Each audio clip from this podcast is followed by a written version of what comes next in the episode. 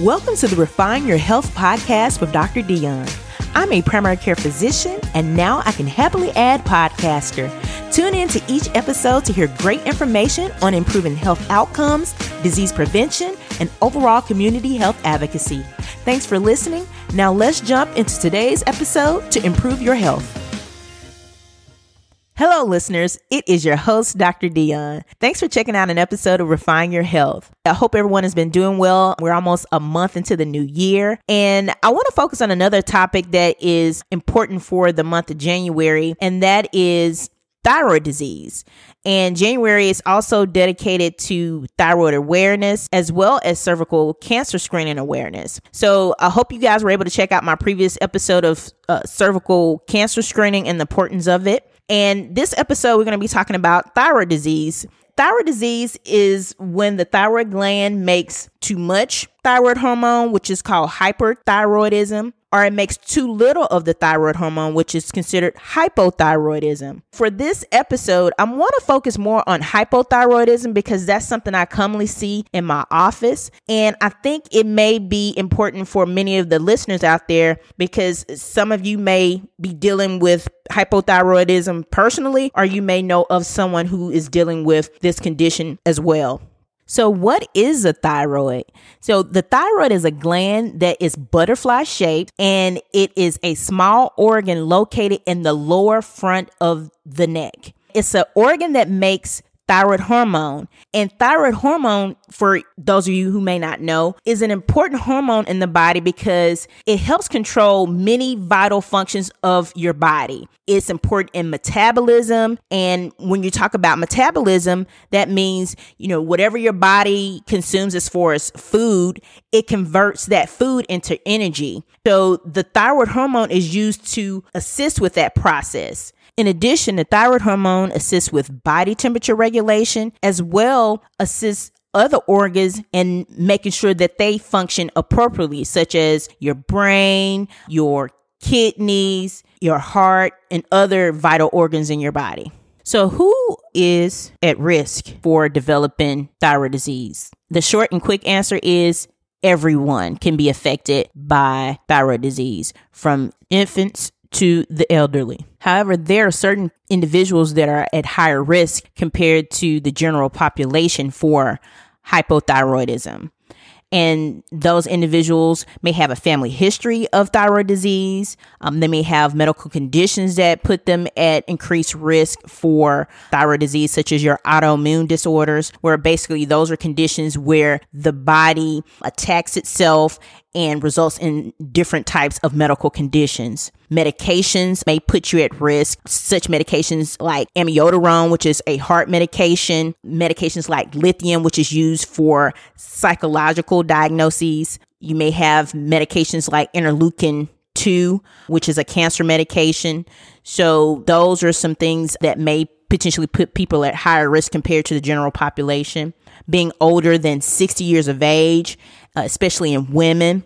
Treatment for a past thyroid condition or cancer. Also, diabetes increases your risk for potentially developing hypothyroidism. Also, iodine deficiency may play a role in developing hypothyroidism. However, that is not the most common or prevalent in the United States. You see more so iodine deficiency in uh, prevalent in many mountainous regions and in Central Africa, Central South America, and Northern Asia. And the most likely reason that this is the case in these particular areas where there is iodine deficiency is that they don't get a whole lot of iodine in their diet. And you may be wondering, why does iodine play a role in hypothyroidism? And the reason is is that iodide is important in the formation of the thyroid hormone. So if you're deficient in iodide, then that results in decreased formation of thyroid hormone. Therefore, you're not putting enough out into your body to have appropriate functioning of your vital organs, body temperature regulation, as well as metabolism, as I previously stated. So, what are some of the signs and symptoms that individuals may develop if they have low functioning thyroid or hypothyroidism? Now, I want you to keep in mind that some of these symptoms may be coming with hypothyroidism. However, it does not mean that you're not at risk for other potential con- conditions. So I usually emphasize if you have these symptoms, discuss with your primary care physician so they can determine what may be causing your symptoms. So some of the symptoms that are most common with hypothyroidism are feeling tired or fatigued, gaining weight, experiencing forgetfulness, heavy, frequent menstrual periods, hoarse voice, cold intolerance. And what I mean by cold intolerance, you can't tolerate cold temperatures compared to other individuals. Dry and coarse hair, you may have hair loss. And some of the signs that I look for as a physician is dry, coarse skin, if your extremities are cool to the touch, if you have puffy face, hands, and feet, diffuse hair loss, decreased heart rate, lower leg or upper extremity swelling. In addition, I look at the thyroid gland to see if it's enlarged, if you have a particular goiter, which is basically enlargement of the thyroid gland and it may be hard, or do I feel any masses or any nodules located on the thyroid gland? Now that we've talked about some of the signs and symptoms, so what are some of the causes of hypothyroidism? One is congenital hypothyroidism. And what I mean by congenital hypothyroidism, that means that an infant is born with it. And it usually occurs in about one in 4,000 newborns.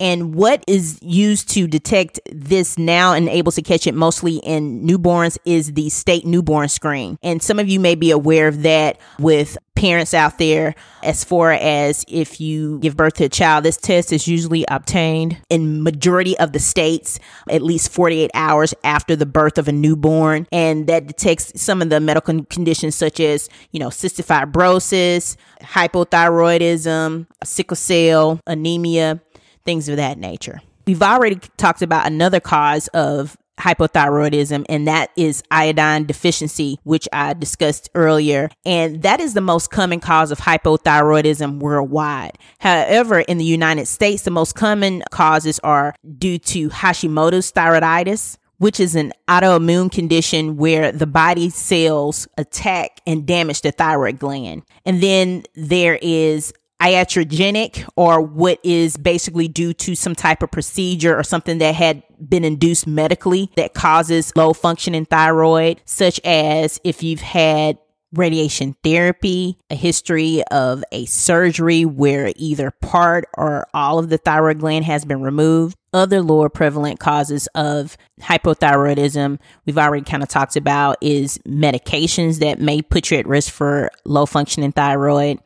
There's also thyroiditis, which is different from the Hashimoto's thyroiditis that I mentioned, but it does put you at risk for where cells may also attack the thyroid cells, but also it can be due to a viral infection. Lastly, there's a postpartum thyroiditis where it may occur in 5 to 9% of women after childbirth, usually a temporary condition. So now let's transition into how hypothyroidism is diagnosed. Most commonly, it is found with a test that screens for thyroid hormone. And if that comes back positive for concerns for an underactive thyroid, there's an additional test to confirm how much thyroid hormone is being made by the thyroid organ. And if that is significantly low, then you're at risk for being diagnosed for hypothyroidism. However, to differentiate between Hashimoto's or if there's a goiter or enlarged thyroid gland, there may be some confirmatory testing, such as testing for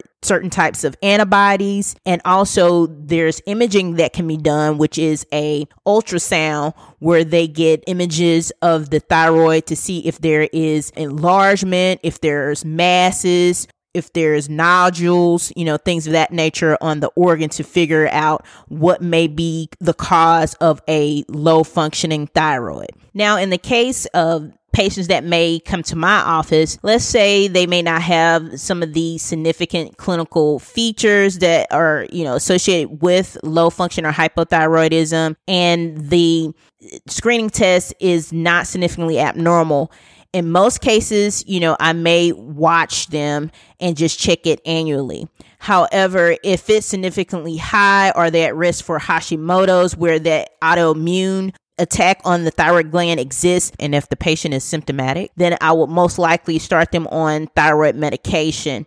Hypothyroidism is something that is not curable. You just basically manage it either by close monitoring or with the hypothyroid medication where you supplement the thyroid hormone. And many of you may have heard of it. It's called Synthroid or the generic is levothyroxine.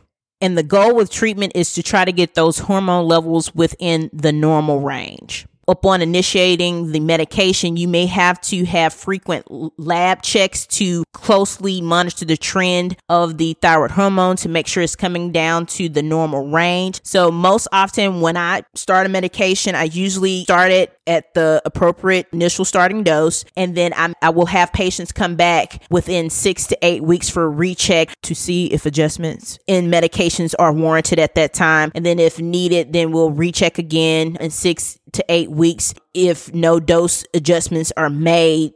I often will still bring them back in six to eight weeks to make sure that that level is still being maintained without making adjustments in the medications, especially if it's at the goal level. And once we reach goal level as far as the thyroid hormone, we space out the checks three months, then we check it again at six months, and then long as it's maintaining, and no adjustments are warranted, then we just check it annually. The good news about hypothyroidism, many patients do very well with medication supplement or, like I said, with close monitoring. So it's not one of those things that in most cases that is something that hinders your day-to-day routine. However it's something that like i said it's an important organ in the body because it performs such vital functions within the the body itself. So it's something that needs to be closely monitored and managed. So i would encourage you if you have any of the symptoms that have been discussed,